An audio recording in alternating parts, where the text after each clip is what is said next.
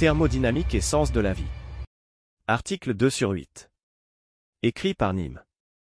Je vous ai laissé lors du dernier article sur une note mentionnant comment les esprits faustiens modernes choisissent la vie. C'est l'occasion pour moi d'expliciter à présent le terme vitaliste. Nous avions qualifié ce que, faute de mieux, j'appellerais notre doctrine politique de droite vitaliste dans un article ayant connu un certain succès qui répondait à un article de l'incorrect. Je ne crois pas que ce terme soit particulièrement adapté, d'abord parce qu'il peut renvoyer à la philosophie vitaliste, qui n'a rien à voir, mais surtout, la vie est, tout simplement, elle n'appelle pas à être instituée via la politique. Tout le monde pense servir la vie par la politique. C'est ainsi une tautologie de se dire vitaliste politiquement. Au mieux, on pourrait parler d'une morale vitaliste et une morale est avant tout quelque chose de personnel. J'adopte pour ma part une morale vitaliste mais, avant de définir cette morale, il faut bien comprendre ce qu'on appelle la vie. Vaste question s'il en est à laquelle Schrödinger a pourtant apporté une réponse qui ne me semble pas dénuée d'intérêt. Mais je préfère vous prévenir, ça m'a tout l'air d'être entièrement correct mais c'est aussi extrêmement déprimant et vous pourriez m'en vouloir de vous l'avoir divulgué, même si beaucoup d'entre vous le savent sûrement déjà. Allons-y alors mais vous ne direz pas que je ne vous ai pas prévenu. La première chose à comprendre c'est que l'univers cherche à générer de l'entropie le plus vite possible. Comment le sait-on? Grâce à la deuxième loi de la thermodynamique.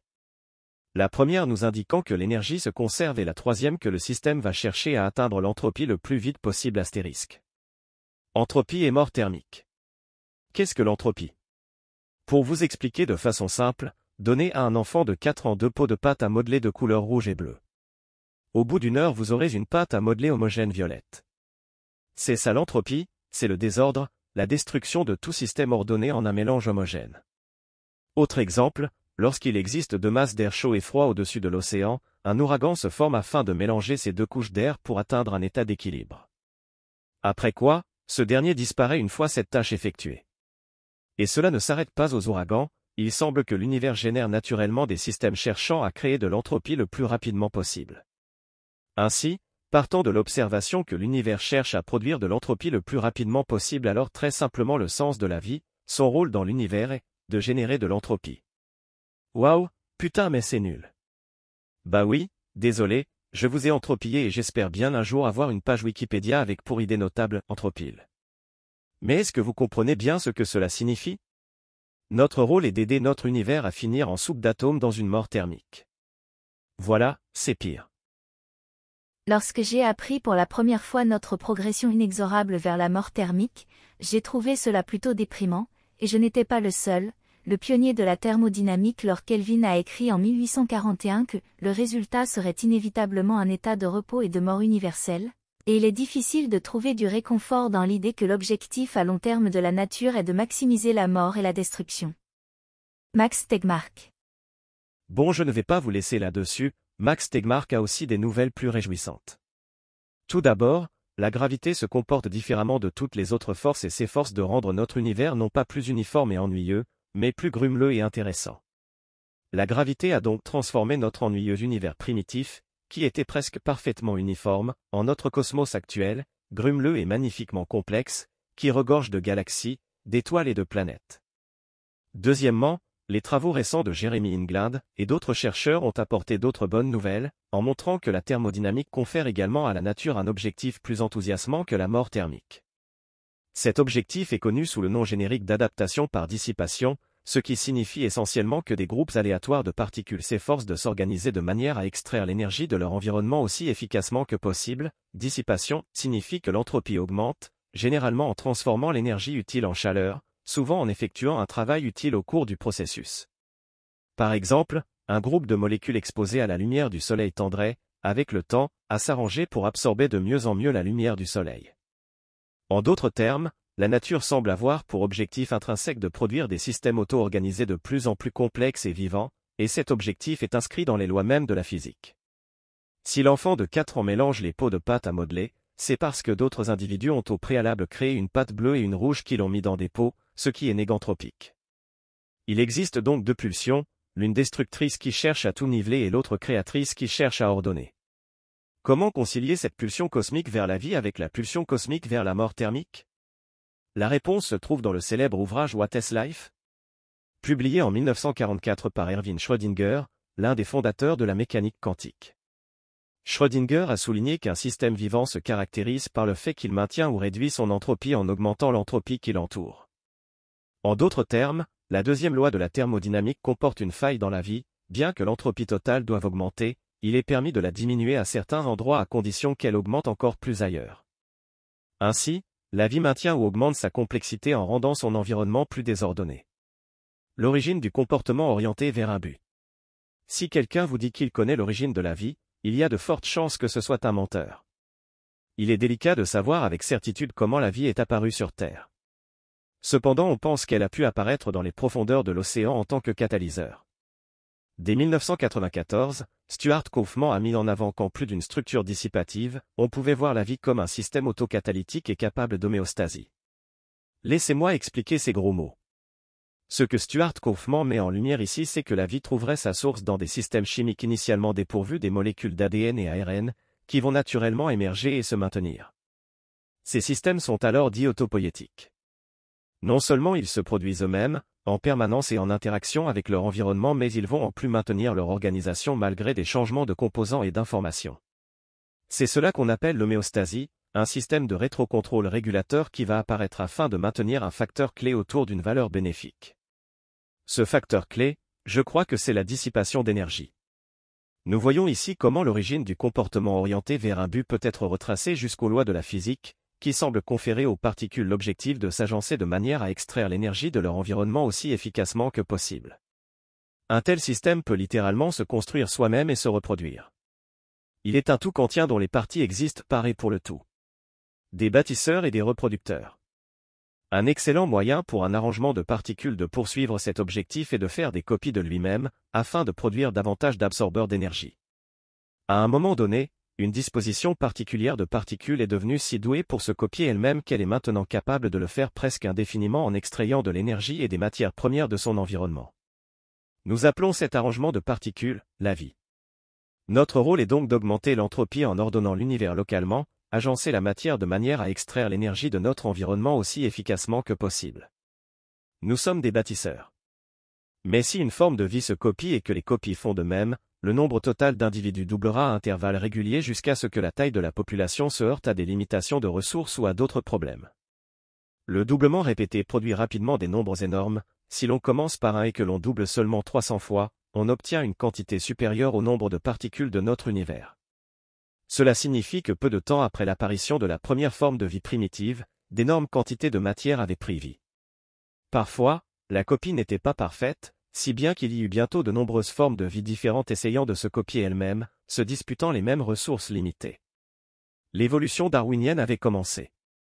Si vous aviez observé tranquillement la Terre au moment où la vie a commencé, vous auriez remarqué un changement spectaculaire dans le comportement orienté vers un but précis. Alors qu'auparavant, les particules semblaient essayer d'augmenter le désordre moyen de diverses manières, ces modèles d'autocopie nouvellement omniprésents semblaient avoir un objectif différent, non pas la dissipation mais la réplication. Charles Darwin a élégamment expliqué pourquoi, puisque les copieurs les plus efficaces rivalisent avec les autres et les dominent, toute forme de vie aléatoire que vous observez sera bientôt hautement optimisée pour l'objectif de la réplication. Nous aussi sommes des parents, des reproducteurs.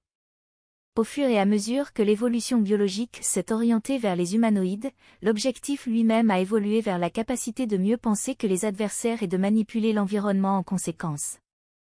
Il peut sembler que cet aspect de la loi des retours accélérés contredit la deuxième loi de la thermodynamique, qui implique que l'entropie, le caractère aléatoire d'un système fermé, ne peut pas diminuer, par conséquent, augmente globalement.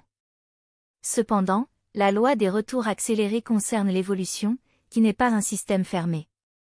Elle se déroule dans un grand chaos et dépend en fait du désordre qui règne en son sein, dont elle tire ses options de diversité. Et à partir de ces options, un processus évolutif élague continuellement ses choix pour créer un ordre toujours plus grand. Ray Kurzweil, The Singularity is Near. Comment l'objectif a-t-il pu passer de la dissipation à la réplication alors que les lois de la physique sont restées les mêmes? La réponse est que l'objectif fondamental, la dissipation, n'a pas changé, mais qu'il a conduit à un objectif instrumental différent, c'est-à-dire un sous-objectif qui aide à atteindre l'objectif fondamental. L'entropie comme perte d'information sur le système. Comme le fait remarquer François Rodier dans son ouvrage La thermodynamique de l'évolution, il existe un lien entre l'entropie telle qu'on l'a décrite comme dissipation de l'énergie et l'entropie informationnelle de Shannon qui avait observé une perte d'information au cours du temps suivant les mêmes règles. Il arriva ainsi à mettre en avant qu'on pouvait envisager l'entropie comme la quantité moyenne d'informations à fournir pour spécifier l'état d'un système thermodynamique. Plus on a d'informations sur un système, plus son entropie est faible. La dissipation d'énergie serait équivalente à une perte d'informations sur le système. Rodier conclut alors que, un organisme vivant mémorise de l'information, créant une diminution de l'entropie, qui va lui permettre de créer de l'énergie libre transformée en travail mécanique, et la dissipation de ce travail mécanique produit de l'entropie qui est évacuée sous forme de chaleur. Il va plus loin en appliquant le même principe aux sociétés humaines. Autrement dit, la vie, afin d'augmenter sa négantropie accumule, stocke, sélectionne, organise, analyse et ordonne de l'information via plusieurs systèmes d'apprentissage comme l'évolution qui va sélectionner les gènes, le système nerveux et le cerveau qui vont capter et traiter des informations mais également nos bibliothèques, nos musées, nos ordinateurs personnels et nos serveurs connectés. On trouve alors, en plus des caractéristiques d'autocatalyse et d'homéostasie, la capacité d'apprendre comme nécessaire à la vie. La notion d'ordre a une apparence subjective. Chacun range ses affaires comme il l'entend. Si un bureau couvert de documents peut paraître tout à fait en ordre à son utilisateur, il peut tout aussi bien paraître en complet désordre à la personne chargée d'en retirer la poussière. La notion d'ordre est en effet intimement liée à la notion d'information. L'ordre est un moyen de mémoriser et d'échanger de l'information. Dans un atelier, un ouvrier range ses outils non seulement pour les retrouver plus facilement, mais aussi pour que ses compagnons puissent les trouver facilement. Ce n'est pas par hasard si les Français ont baptisé ordinateur un appareil de traitement de l'information. François Rodier, thermodynamique de l'évolution. Phénomène intéressant, le vieillissement peut être vu comme l'organisme subissant les lois de l'entropie. Le processus du vieillissement n'est rien d'autre que l'accumulation d'erreurs de réplication des cellules. Ainsi, on peut le voir comme une perte d'information sur le système qui conduit à une diminution de notre homéostasie, de notre capacité autocatalytique et de notre capacité à dissiper de l'énergie qui nous conduit finalement à la mort. De la même façon, les déboulonneurs de statues, les censeurs qui révisent notre histoire et nos œuvres, sont autant d'agents de l'entropie qui viennent augmenter les erreurs de réplication d'une culture ou d'une civilisation par la perte d'informations sur ces systèmes. Dans les sociétés actuelles, la recherche scientifique permet de mémoriser dans les livres ou les ordinateurs une quantité croissante d'informations sur les propriétés de l'univers qui nous entoure. L'entropie de la société diminue. Cette diminution d'entropie lui permet, grâce au progrès technique, de produire de plus en plus d'énergie libre. Celle-ci peut être délivrée sous forme d'électricité. Elle est alors soit dissipée sous forme de chaleur, soit convertie en travail mécanique et dissipée ensuite. François Rodier, thermodynamique de l'évolution.